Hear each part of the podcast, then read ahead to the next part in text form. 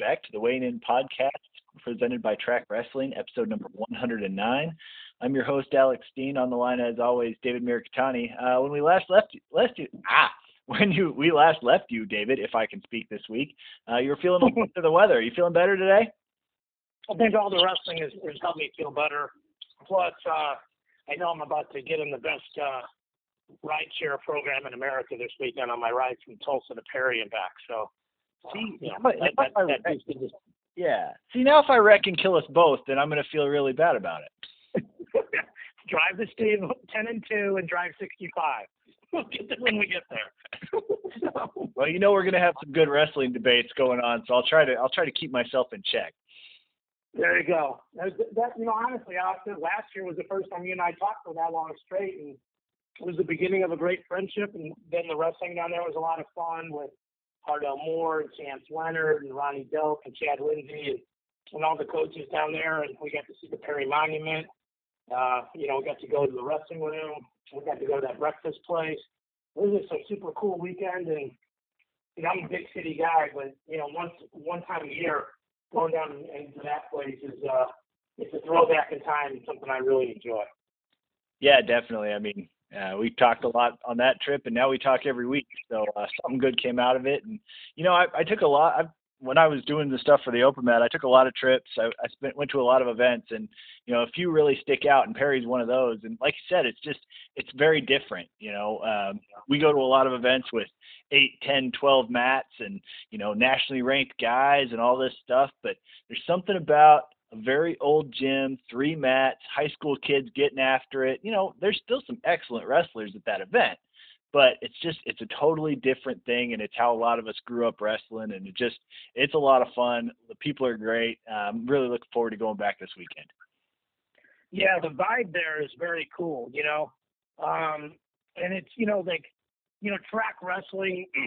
I'm friends with Chance Leonard, and that's kind of how track wrestling got involved there. But they still use the old flip chart, you know, team scores where they only update them like every 20 minutes. And, you know, you can check it on your phone, obviously, quicker than you can on the scoreboard. But it, it's a super cool environment. And, you know, we got to do play by play together you know, uh, Ardell, you know, now does junior duels with me because of that. So, um, I mean, I think they made me an honorary Okie down there, which was awfully nice of them. So, uh, it, it's a it's a super fun trip. We're going to get to see Alex Geringer this weekend. So, and like you said, I think the wrestling's underrated. I know Iron Man's this weekend, but a lot of those kids ended up being part of All American and junior team, uh, junior dual team members. So, and that junior dual team made the finals, I think. So, there's a lot of really really underrated kids there. And Oklahoma wrestling, high school wrestling has gotten better for sure.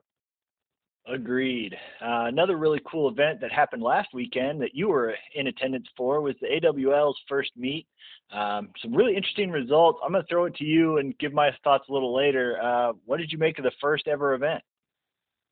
Well, first of all, I think it's just great for wrestling, right? And I think that's like maybe the least controversial thing either one of us will say today. But you know, just the fact that um, Andy Barr, Wayne Boy, Johnny Ruggiano, Titan Mercury putting up that kind of money, you know, invested in a custom mat, invested in the arena, uh, had J'den Cox doing play by play, you know, had Annie Hamilton there, I had myself there. I got to interview all the winners.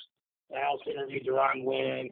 And just the vibe was cool. We're actually talking to uh, uh, Titan Mercury now about possibly partnering up with them on my next event. You know, part of making it an AWL event as well. So you know that tells you how impressed I was by it. I think it's really anytime you try to do different things, and you know some of the events I've tried to do, it never goes perfect the first time, and you learn and you, you tighten things up, and it just gets bigger and better. Anybody who's not 100% behind this, the concept of it, isn't supportive of wrestling. If you want to say, well, you know, you should have had it at a different venue or a different date, okay, that's you know, those are all you know discussable things. But the fact that these guys are literally giving these guys money, and I got to interview every single one of them, and all of them had genuine enthusiasm. Obviously, it was an Iowa crowd, and there were some Iowa ties, but like Tommy Gantt, you know, they were rooting for Gantt because uh, Richie Lewis got tired, and you know, Tommy Gantt was a guy that had come in there with NC State and beat Iowa in Carver-Hawkeye in the national duels, and I've known Tommy for a long time. He's from here in Cahokia, right across the river. You know, we talked afterwards how cool it was to, you know, have those people rooting for you and not against you. And I think, you know, sometimes Iowa fans get a, a bad rap. Like, yeah, they're certainly biased, but they really just appreciate action, man. And they just, you know, they want they want guys to go hard and compete, and they support guys to do that, and they don't support guys that don't do that. So, I mean, what were your impressions of it uh, from you know 500 miles away? Uh, you know, I mean, I thought it is. It's always nice to see our elite athletes getting money. Um, that's, I mean, that's even if the wrestling was terrible, which it wasn't. There was a lot of interesting matchups. There was some great action. Um, I thought uh, the guys that were there did a nice job of putting on a show for the most part. Uh, but just the bottom line is we need more money in the sport. We need to support more guys going full time. Uh, but you know, I, I, said something there both times. Uh, I said guys, and that kind of came up. Sarah Hildebrandt brought it up on Twitter, and you know, it's it's true. This was a good start, and I think you're right. You know, this is something we should support. There's some expansion opportunities, and I thought they were going to do it. Um, they talked about having some other matches. Uh, you know, before the event as kind of an undercard, maybe get some high school kids in there, maybe have some women's matches. I would have liked to see that. Um, the economic realities of the sport, I understand, uh, but there's got to be a way to be inclusive. I thought they did a great job of including some Greco guys during the draft. Uh, we didn't get to see that on the card. Uh, you know, it's funny because I know Titan Mercury Wrestling Club supports a lot of athletes, and they support Greco and they support women's freestyle. So I, I'm not at them of you know they're ignoring these people on purpose. It's a thing. This was the first event, like you said. It never goes perfect. They'll learn from it and develop. And you know, women's freestyle and Greco both have ways to go in order to draw. But I would have liked to see them at least give a nod to it. Um, give us an exhibition match. Give us something like that. However, the card itself was very nice. It was entertaining. Uh, the Oliver Rutherford match was, I mean, that alone was worth the price of admission. It's fantastic. It was awesome. Yeah. Uh, you know, I mean, yeah, I mean, Oliver with the five point move almost tacks him. Rutherford comes storming back. Oliver ends up winning 13 11. And now none of us can wait until they do that again. So, uh, great card. Uh, hopefully they learned a little bit something, and hopefully they take the feedback from some members of the community, and uh, hopefully we see another one that's a little bit better. Yep. I, I have two strong biases that will both come out today. One is, as a guy that's run events, I have very little tolerance for people to criticize without offering a solution. I think Sarah Hildebrandt's point is really well taken. You know, I mean, they did have Forrest Molinari doing interviews, so at least women's wrestling was represented, but certainly had a women's match. And they also had a catch wrestling free seminar with Karen Jacobs uh, ahead of you know, if you were there ahead of time. But I, I struggle with people like, well, they just should have done this. Well, okay, you know, pick up a phone, you know, pull the rope, be involved and help.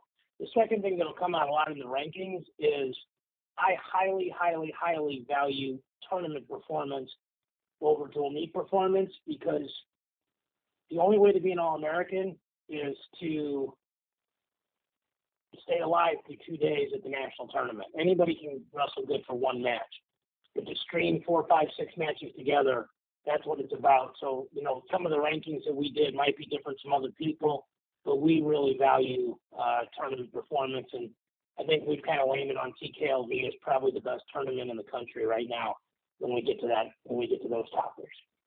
Yeah, definitely. And it's interesting you bring that up uh, because we had CKLV is a great event. and it could we could talk about it for the entire show. Uh, but we also had some really interesting dual meets. And, you know, as much as I will admit that, you know, the team outcomes don't mean a whole lot in the grand scheme of things, they were a lot of fun and they came right down to the last matches. And we saw some stuff, some outcomes that we haven't seen in years and years. So really cool stuff. Um, you know, Iowa, Iowa State comes down to the final match, even to the point where Austin Gomez has Austin DeSanto on his back. If he gets the fall, Iowa State wins. DeSanto eventually was able to fight off, and Iowa prevailed by a point.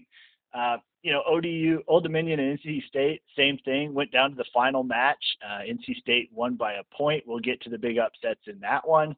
And then Princeton beat Lehigh for the first time in forever. Um, I think we've all acknowledged that Princeton is moving in the right direction, and this is another step in that process. Obviously, Lehigh without some guys, and that that's the case across the country at this point in time. You know, you never know what the lineups are going to look like, but that's a huge win. You know, none of your boosters are going to ask, well, how many starters did Lehigh have? That's a win, baby, and that's a that's a way to pump up your program. Amen to all of that. And you know, I went to Iowa State coming out of high school, so I always, you know, I have a soft spot for them, and it hasn't been a rivalry for a long time there.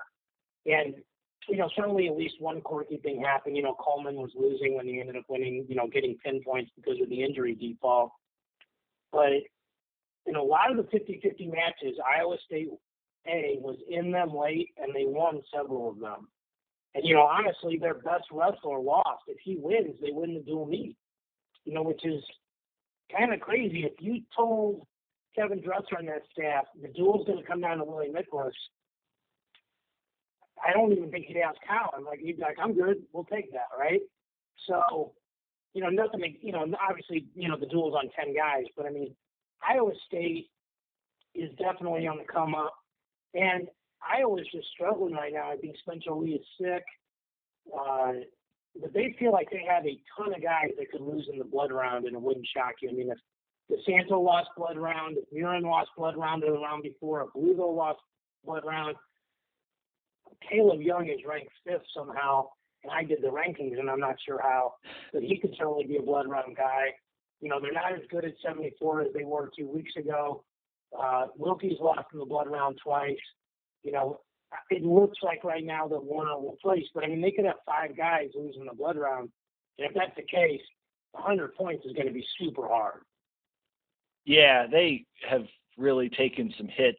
Um, obviously, Kemerer being the biggest one with the injury, but yeah, it's hard to judge too much. I mean, it's early December still, and obviously they're dealing with some stuff. They're, you know, held a bunch of guys out of the duel before Iowa State just they're still trying to figure it out. Um, uh, so I was less worried about Iowa. Obviously, they've got some questions to answer, but they've got three months to answer them.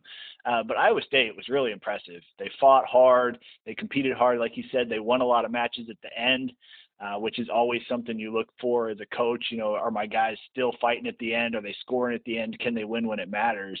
Um, so huge, huge building block for them, even though they ended up losing.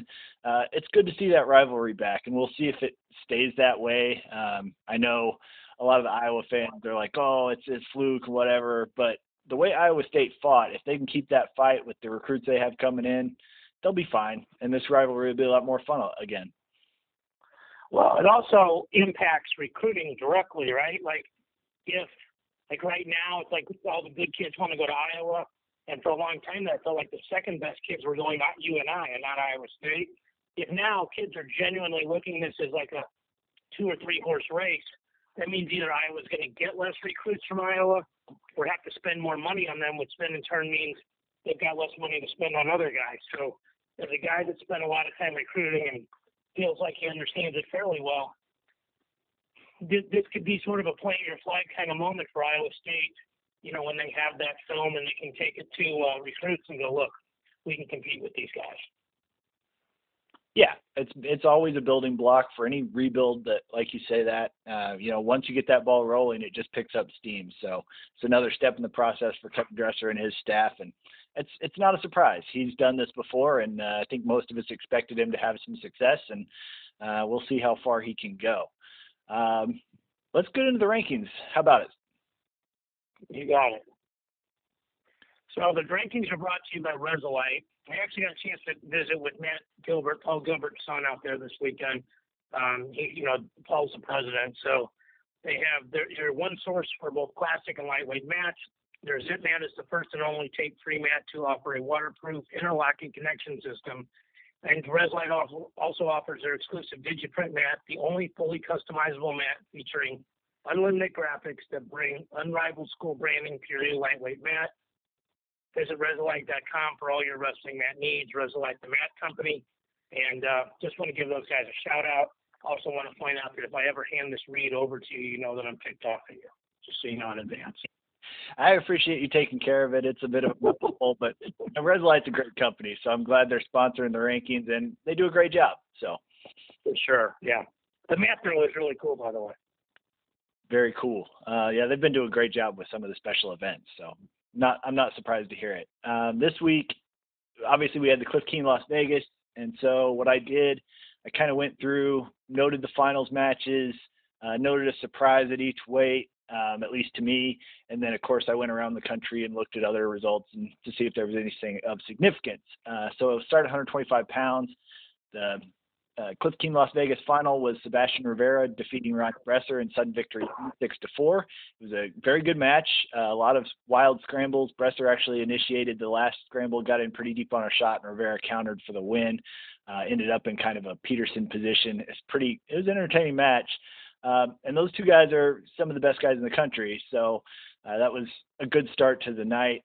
Uh, the surprise for me was Brent Fleetwood, uh, who is transferred to North Dakota State. He beat Louis Hayes from Virginia. He beat Colby Smith, Zeke Boise, uh, Travis Piotrowski, who was making his season debut, and his losses were Sebastian Rivera and Sean Russell. Uh, so he finishes fourth. Uh, came in unseeded, so and they seed into the double digits at every weight. So uh, obviously, kind of unexpected. He's a veteran, been around a while, uh, so you kind of ex- you expect him to compete. Uh, I was surprised he did that well. What were your takeaways, David? He was the big mover up. Willie Hayes was the big mover down. You know, he was at five and dropped all the way to 18. And you know, again, maybe people that think that's an overreaction, but if you DNP I'm probably going to rank the eight guys that placed that, you know, placed ahead of you, ahead of you in, in the rankings.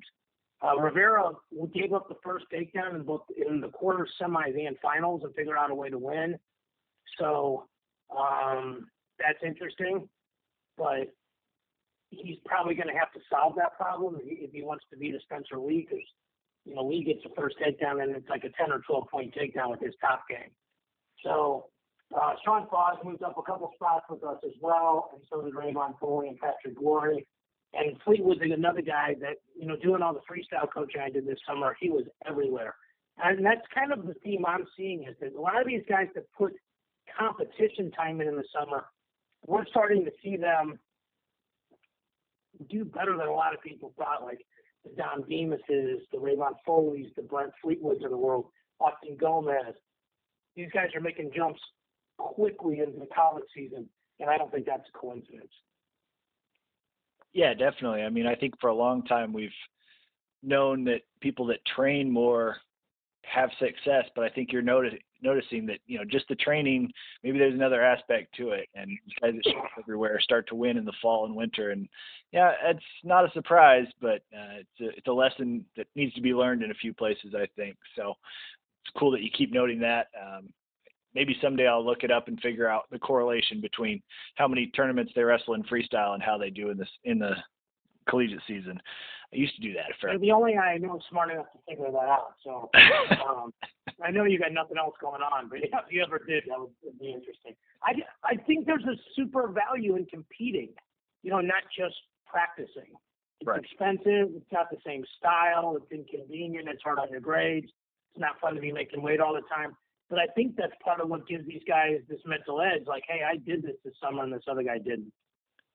I would agree with that. Uh, moving up to 133, the finals in Vegas was Nick Suriano over Mickey Phillippi, 11 to three. Uh, Suriano looked great all tournament long, uh, but Phillippi was really the surprise package for me. I mean, we knew he was good we knew I, I was expecting him to be a solid wrestler all year long. I mean, this is a deep weight class, so it's hard to say he was going to be an All American candidate, but he proved this weekend he was. He beat Ethan Lizak four to nothing, and he beat Luke Pletcher two to one. You know, Phillippi's one of those guys. He can scramble. He can do it on top. So he's a pain to wrestle. Um, you're going to have to beat him. He's not going to beat himself, and he can win in multiple positions, which is always a dangerous combination. Um, obviously, we, we, touched on Gomez over DeSanto. Um, Gomez didn't get the pin, but he did get the win, so that's a nice upset. Uh, what else were you tracking, David? Those are the two main stories, right? I mean, Phillippi jumped from 17 to 6. Gomez jumped from 20 to 10. And you you did rankings and probably still, you know, do them at least mentally and decide what you think I'm doing wrong. And, uh, you know, like if number 11 loses to number 20, there's always three options, right? Move 11 down below 20, move 20 above, up above 11, or have them meet somewhere in the middle. And Gomez was a guy we were just waiting for him to have the win we thought he could to move up.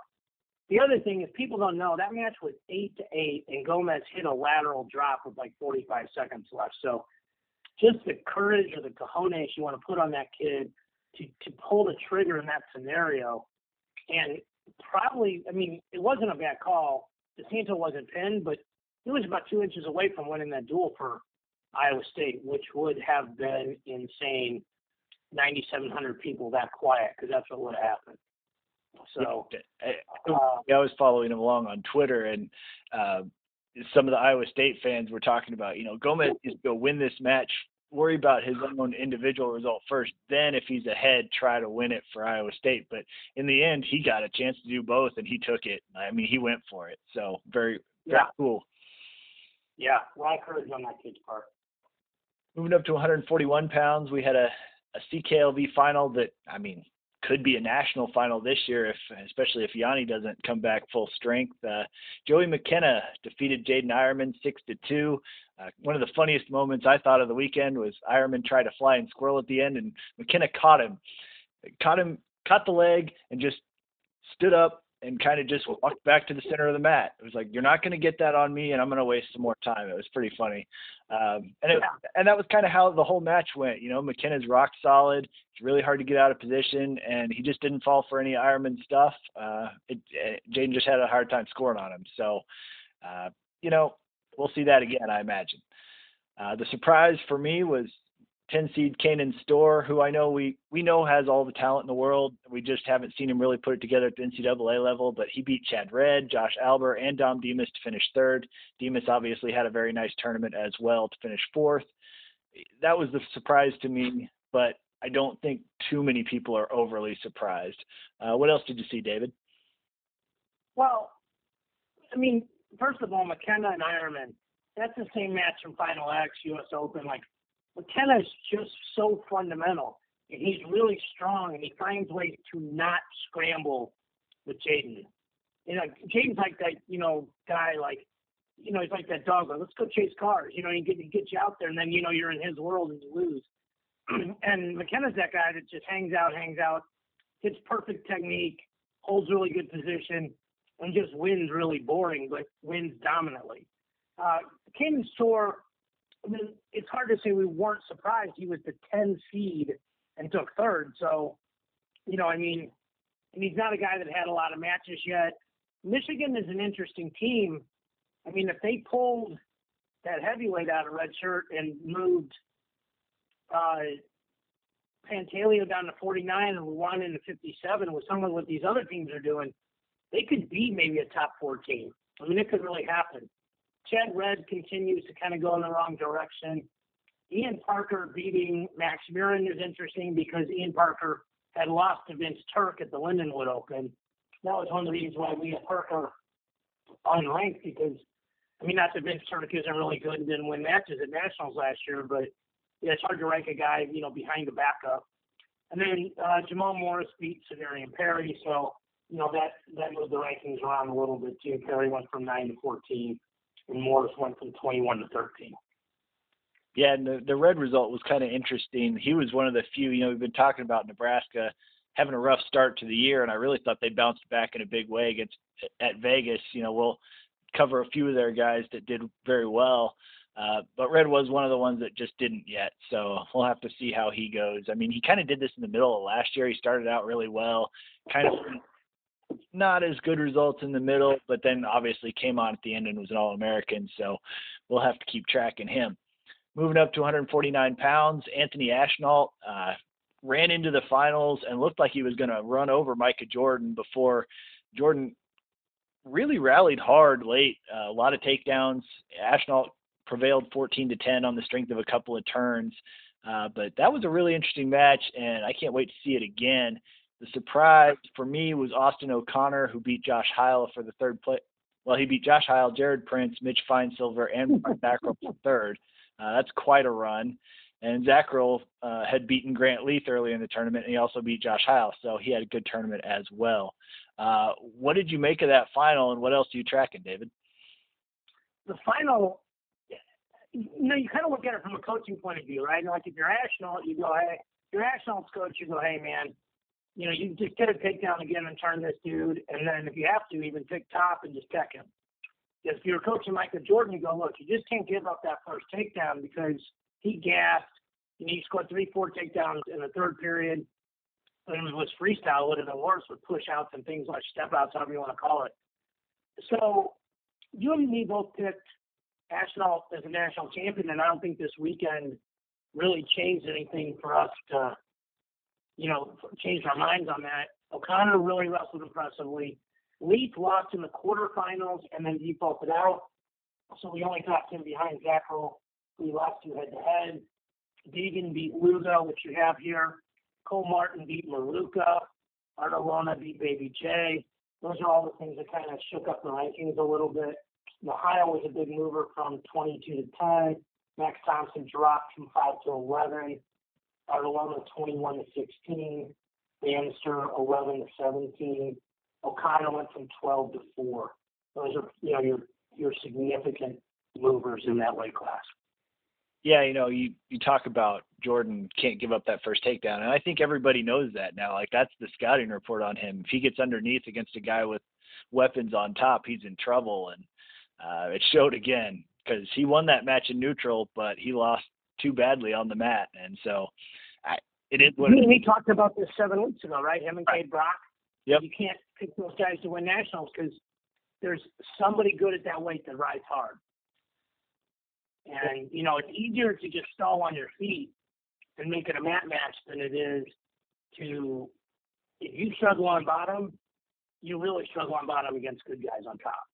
Right. And now, I mean, if if they meet again and Ashnault is losing or it's close, he still has that I can take top mentality and turn him over. Yeah. So that's that's going to be interesting to follow.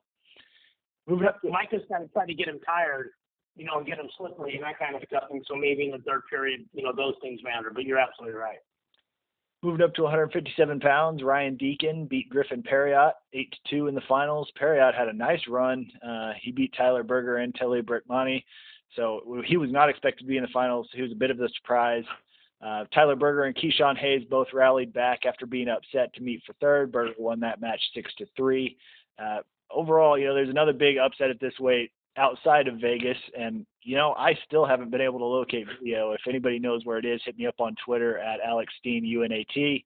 Uh, Larry Early defeated Hayden Hidlay four to two in the NC State Old Dominion duel, and that's that's Hidlay's first loss uh, to someone other than Jason Nolf um, on his official college record. So that was that was a big one. Uh, what else did you see, David?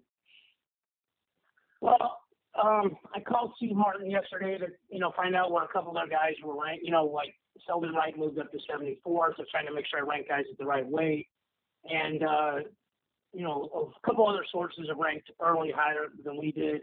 But he lost to Mike D'Angelo, and even though D'Angelo is kind of doing a gray shirt, that's still a match that counts.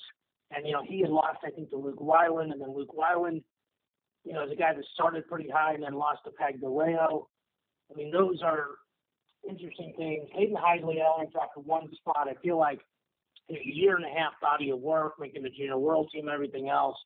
Like, I, I just don't think you can bump early up above him based on overall body of work. I understand if Early was in the ACC, he'd be the number one seed right now, but I just don't think that that merits it. We did move early up six spots to 11.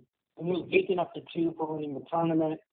The hardest one I struggled with was moving Caleb Young to five. But Griffin Parriott beat a place ahead of a bunch of guys in this tournament. And the week before, Caleb Young stepped over Griffin Parriott and pinned him. And neither one of those guys have a body of work where you go, okay, well, one of these guys gets a mulligan like like a Hidlay. So and right now we've got Nolf one, Deakin two, Hidlay three, Pantaleo four, Caleb five, Parriott six, Tyler Berger seven, Keyshawn Hayes eight, Romani nine, uh, Kennedy Monday ten, Larry Early eleven. So I mean I certainly think there'll be a lot more topsy turvy stuff there, but this was probably you've done rankings. Sometimes you really feel good about rankings, and sometimes you just have to put numbers next to guys' names so you can go to sleep. And this was more of the second one where you're like, okay, we've got to rank somebody here somewhere. Let's let's pick the most defendable position and move on. Yeah, it's tough when I mean Parriott.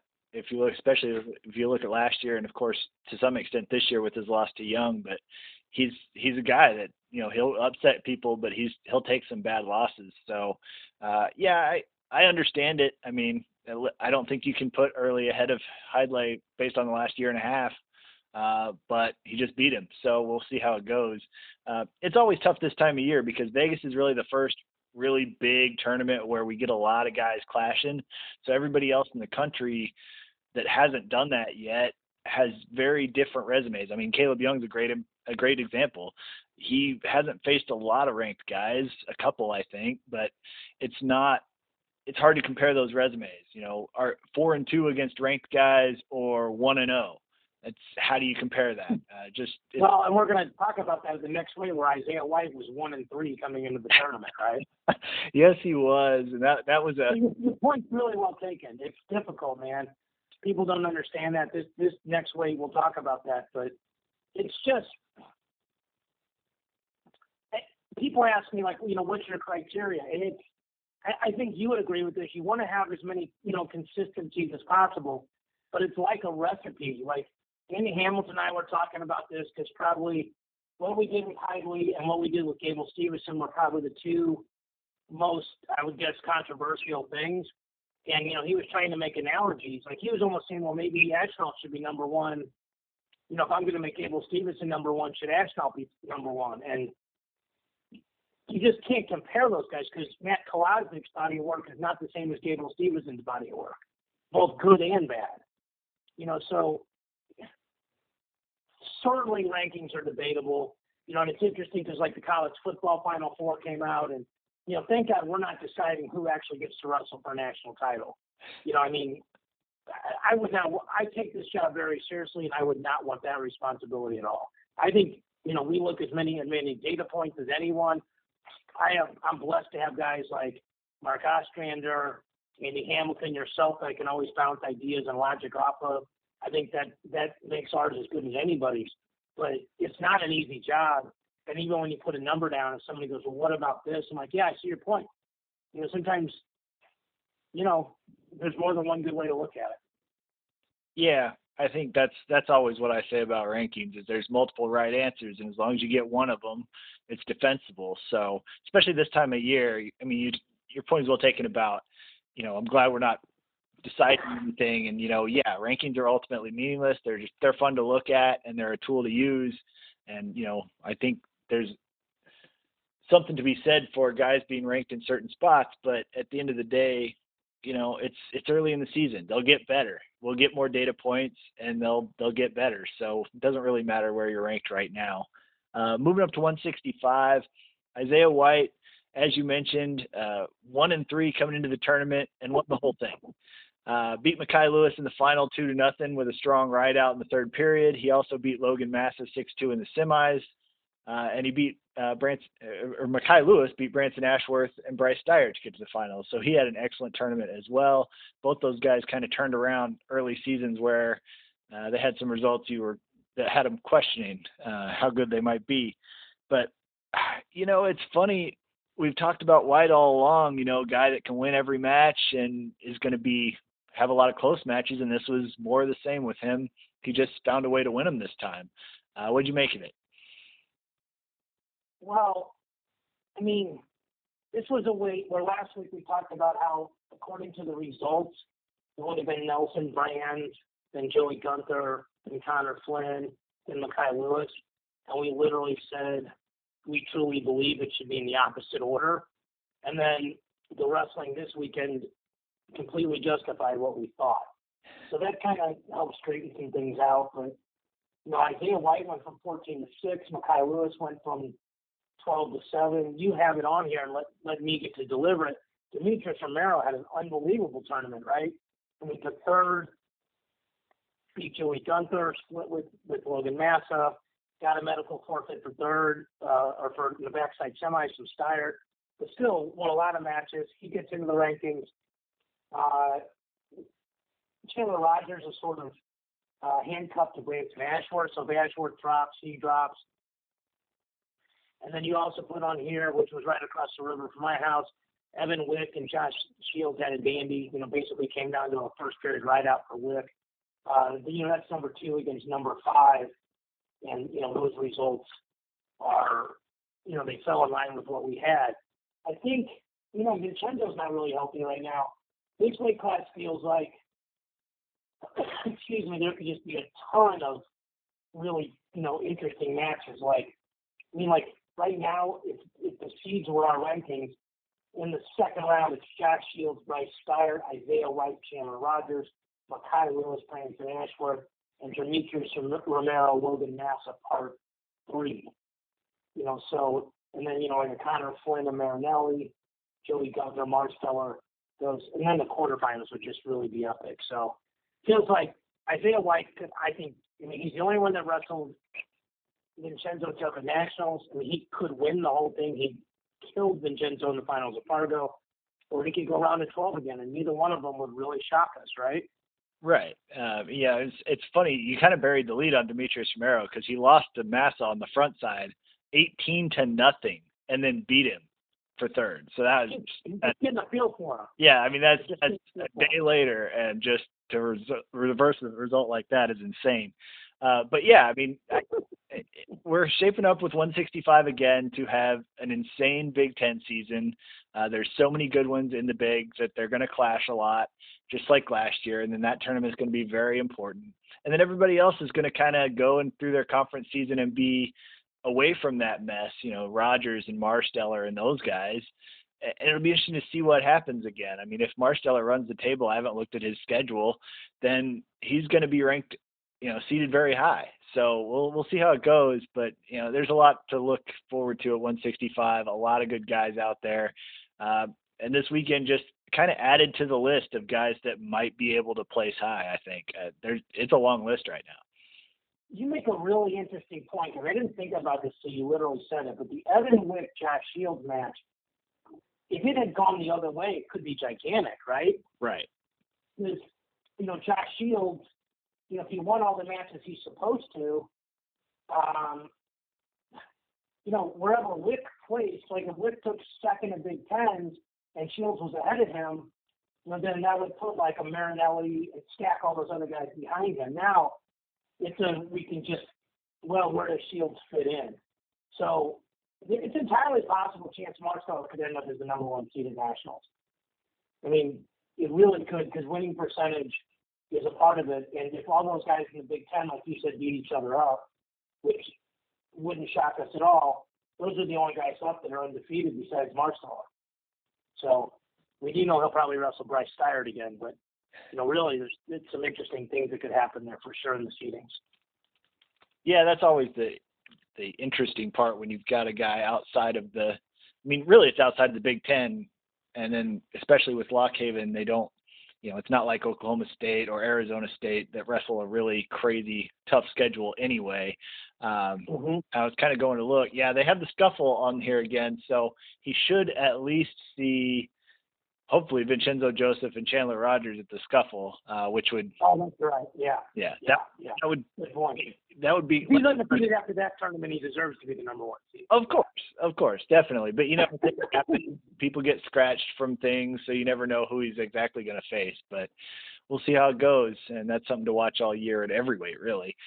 Um, moving up to 174, Myles Amine continues to be the decisive number three in the country as he beats Daniel Lewis 10 to 7 in the finals. It was a good match, uh, really interesting for both guys.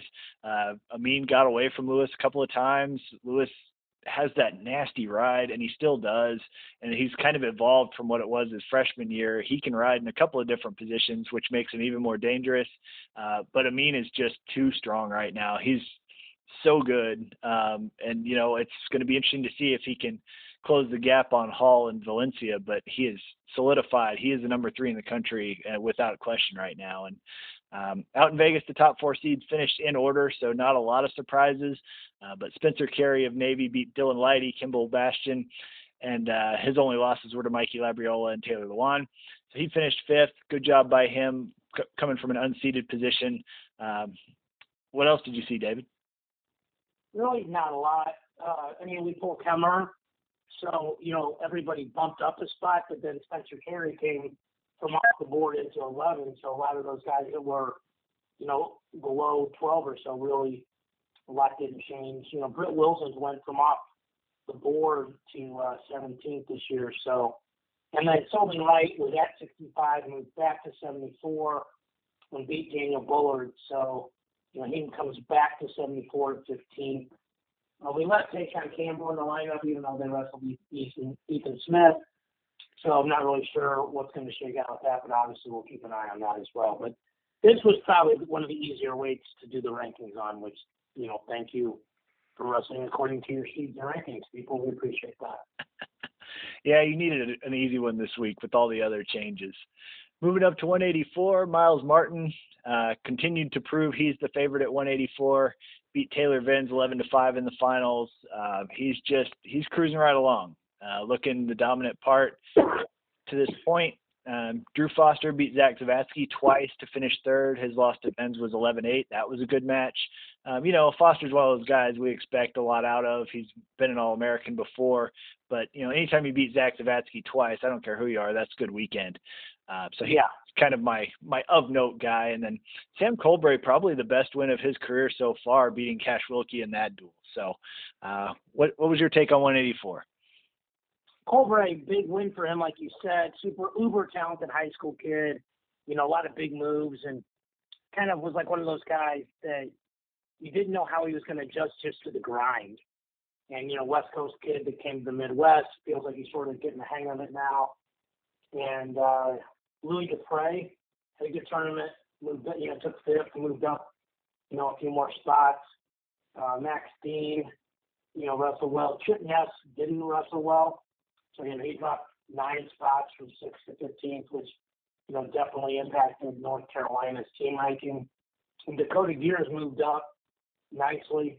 I'm still really interested to see what's going to happen with Oklahoma State at 74-84. It feels like you got to think Joe Smith's going to at least get a wrestle off. I mean, he does know the coach pretty well. So it feels like that should be, you know, at least a, a challenge. And then, you know, they just, the other thing that's weird though is that they don't have uh, in '97 they haven't wrestled all year, you know, with Weigel. So, you know, he was hurt last year. John said he was going to wrestle sometime in December, but we'll see. But none of those guys are really big enough to be, I think, dangerous at 97. I mean, if they had to, I guess they could go Joe 74, Jacoby 84, Geer 97, or obviously move Marsden up there, and you know he can spladle somebody up there. But uh, that'll be interesting to see how that shakes out too. But again, you know, not a ton of movement here, except really, you know, Chip Ness. I, I do think Penn State's starting to look more and more like they could they could literally put the last six guys on the finals, which is absolutely frightening.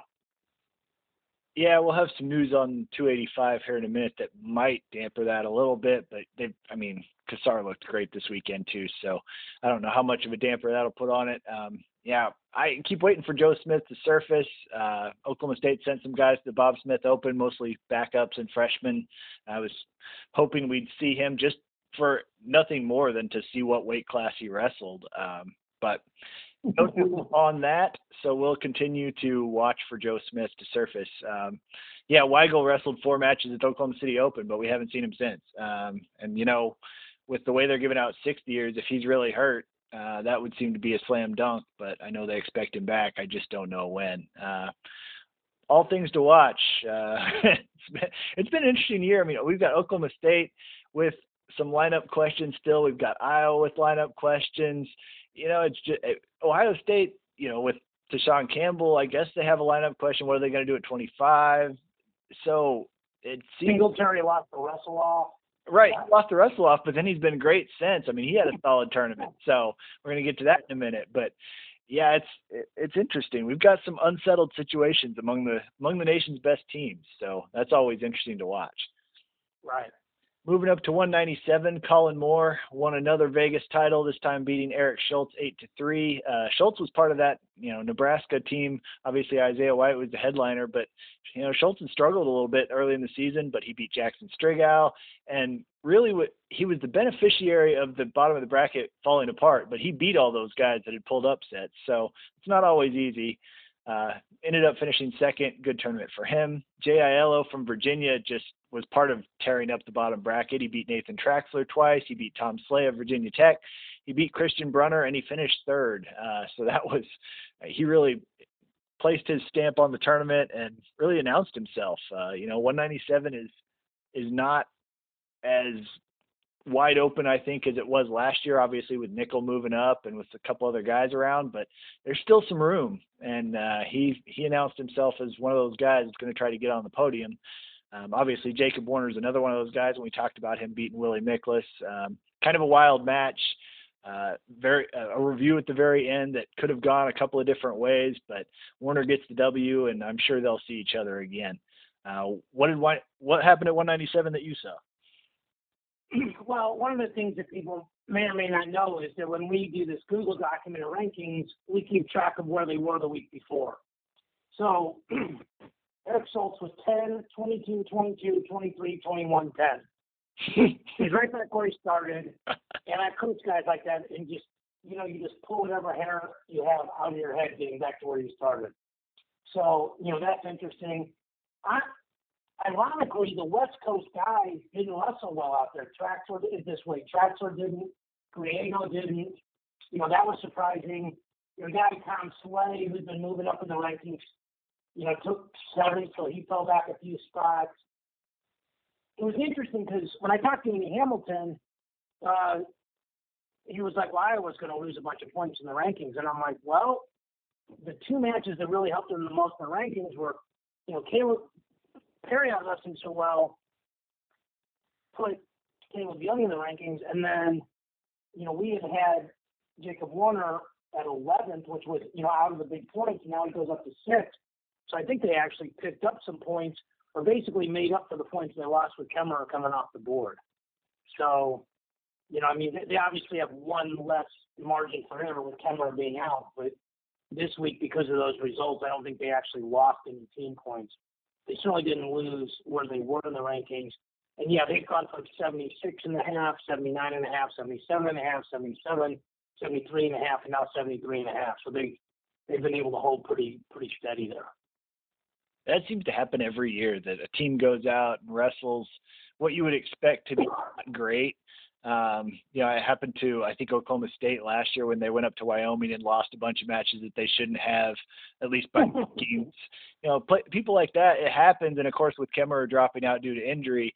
But the, the math is always kind of weird. Uh, you know, if you if you go from nine to twelve, you don't lose much, but if you go from seven to four, you get a, you gain a lot. So uh, it, you always have or nine to eight. Yeah, nine, nine to eight. Yeah it's just kind of weird how that works out. So especially early in the season, that kind of stuff can reverse itself real quick if you get get a couple of wins in the right spot. Um, it's always interesting to look at that.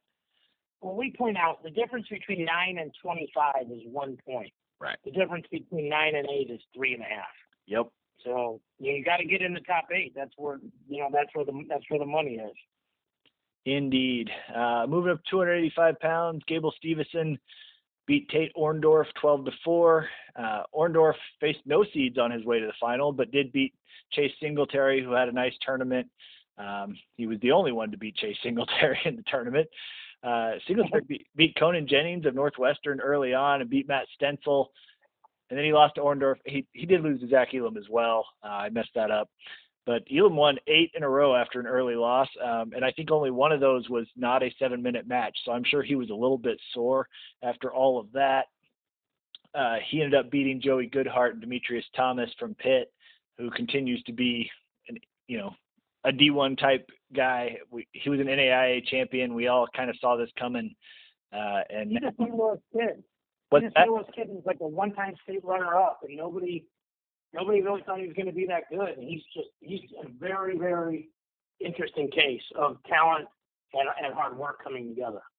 yeah, it seems like he was kind of a late adopter of wrestling and has just continued to grow and just really really interesting case, like you said. So cool to see him doing well. But yeah, just a lot of interesting stuff. Anthony Cassar beat Jordan Wood 12 to three, and you know I, I immediately looked it up because Wood doesn't give up a lot of points, and that was the most points he's given up in college to, in any match.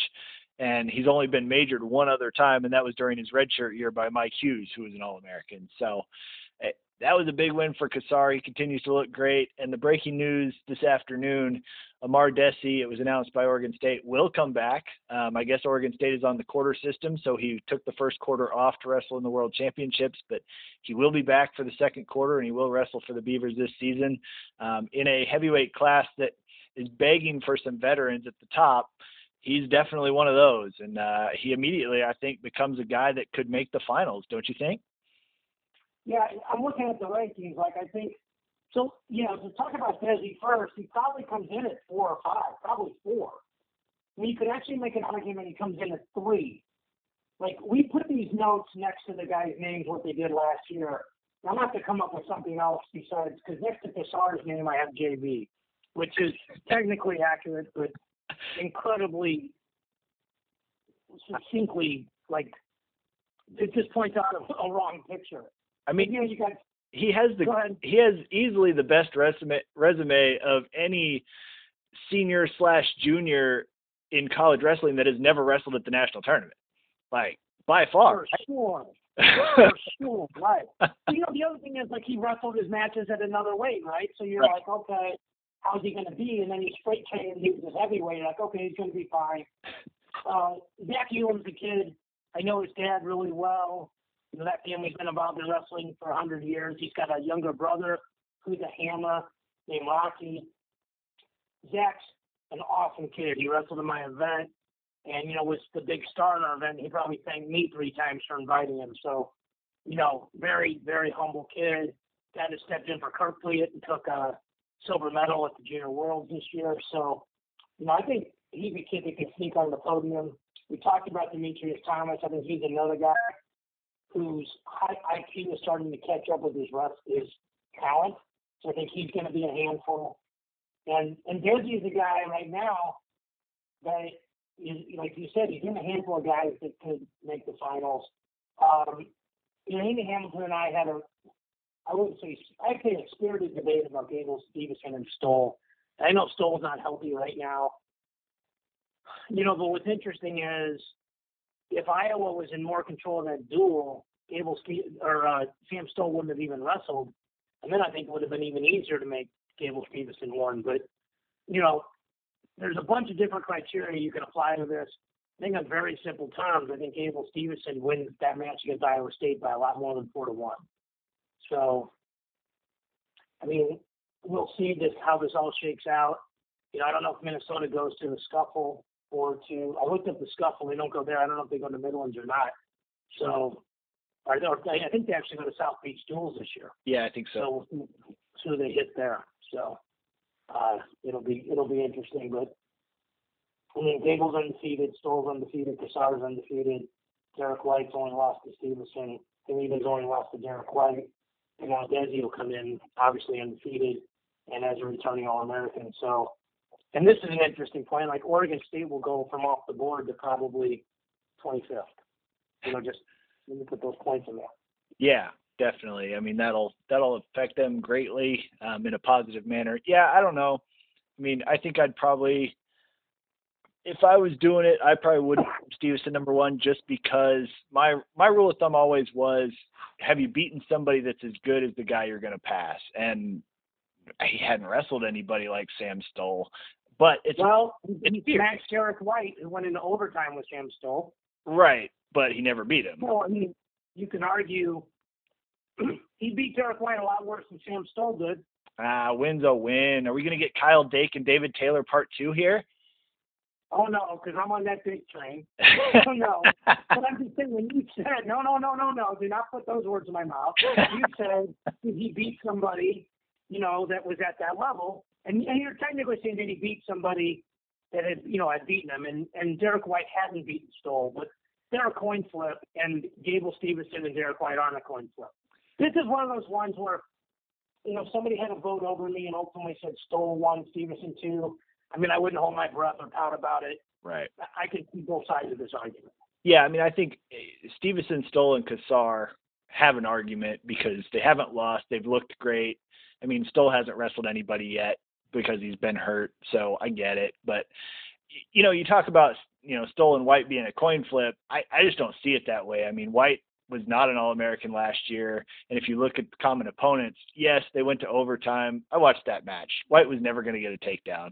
He got in deep multiple times, and Stoll just kind of looked at him and shrugged. So I I don't know how he's ever going to take him down. But regardless, I that's just my that's just me. I don't like to push guys over the top of others just because of inactivity, but it it doesn't matter. I mean, Stevenson, Stoll, and Cassar are your three top guys. Um, and probably Dhesi now, right? Yeah, Dhesi will go right in that group. I think. Uh, you know, he was great last year, so we'll see where that goes. But you know, it is. I'm gonna duly. I'm gonna duly note your Oklahoma hatred though as I head down to Perry this weekend. You, should, should very much uh, note that.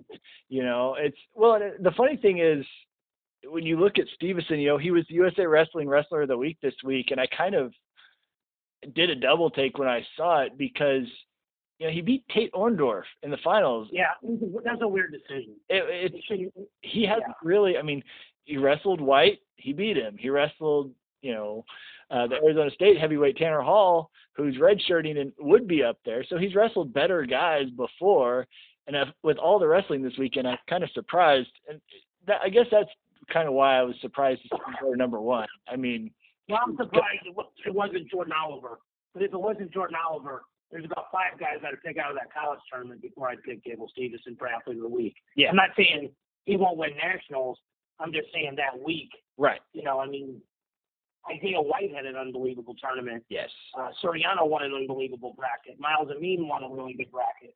Right. I mean, all the stuff we just talked about for the last 45 minutes. So, right. Yeah. And I guess that's that's kind of my point as to okay, why now for Stevenson over Stoll? Like, if if you did it when he beat White, I guess I could have I could have understood a little bit more. But like I said, it the argument makes sense and it is a right answer. So I'm not bent out of shape about it either. It's probably just not the way I would have gone.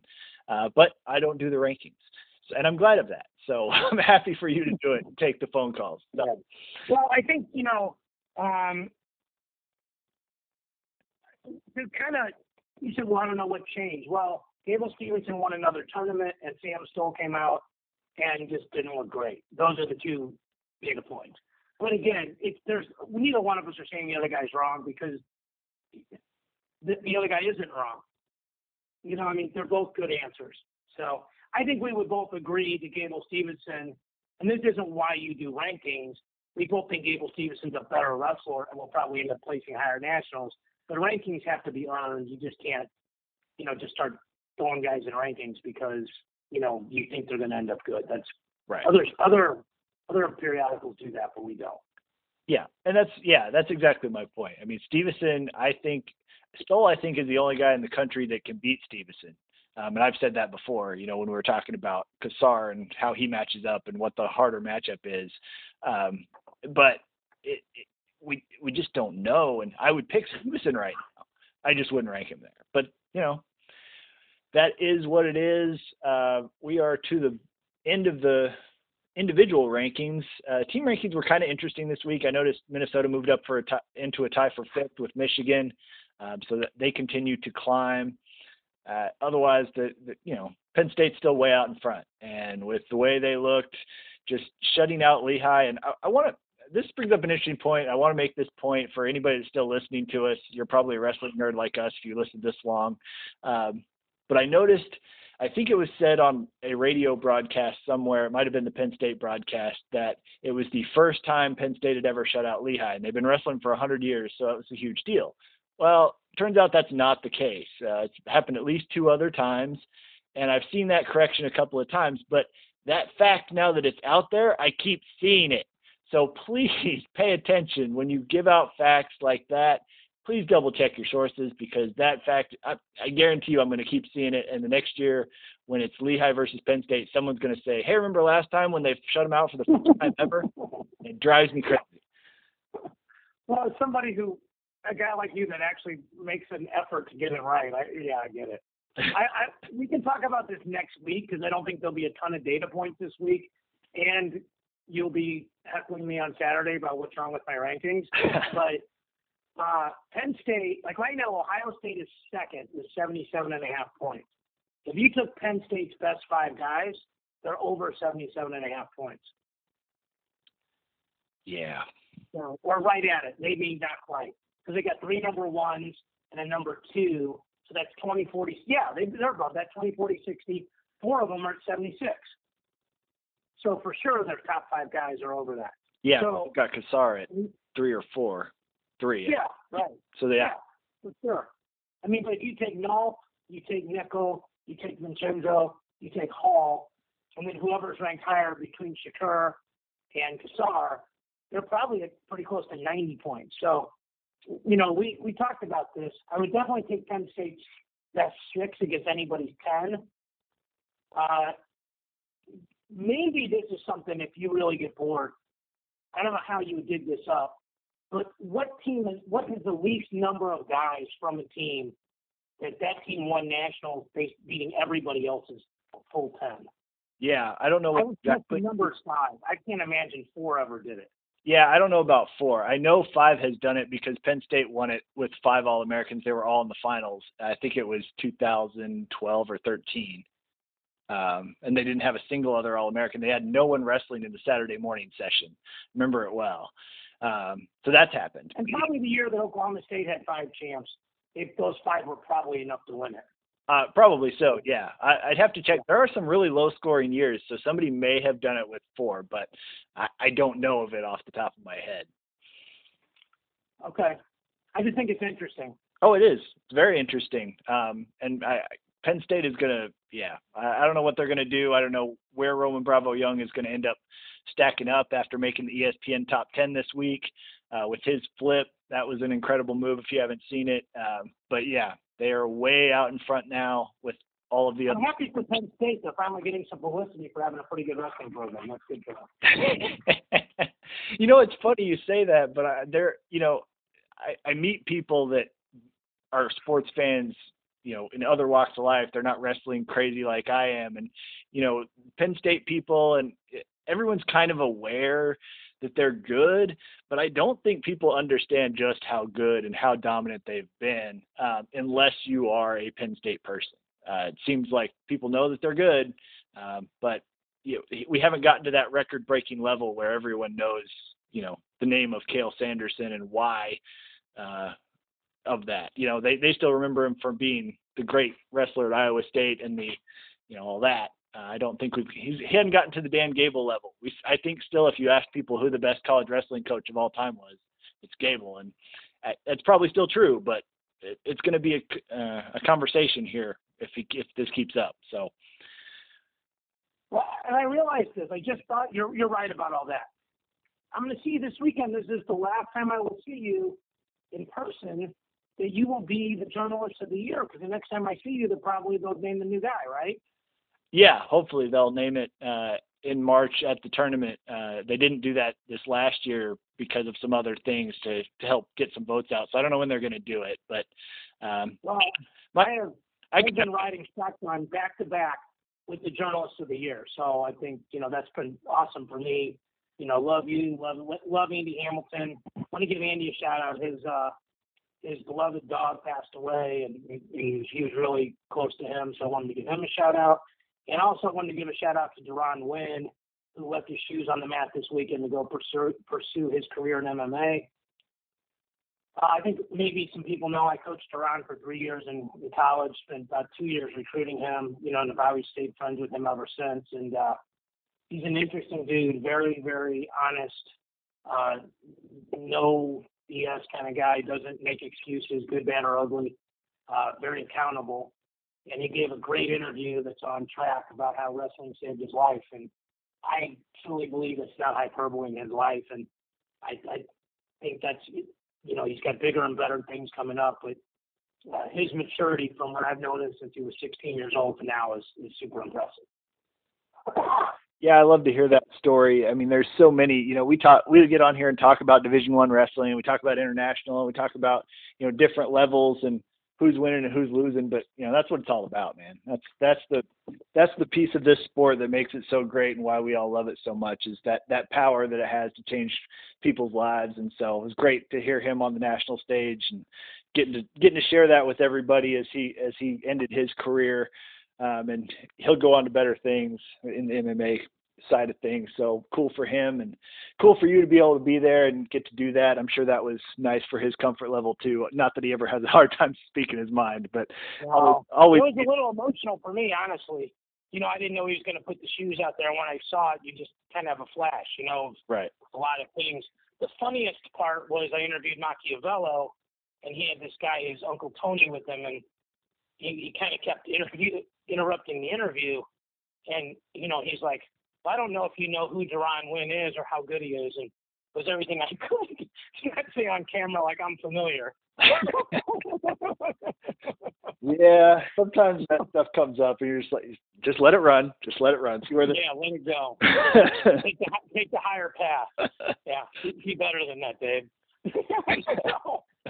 yeah. All right. All right, my brother. Well, I'm going to see you at noon on Friday. Yeah, it may be a wet and wild and cold weekend in Oklahoma, but the action will be hot and heavy in the Perry Gym, and we will have a good time nonetheless. And then we will have some good stories to share with the public on Tuesday, hopefully, some that we won't share as well. Um, until next time, this is Alex Steen and David Mirikitani signing off.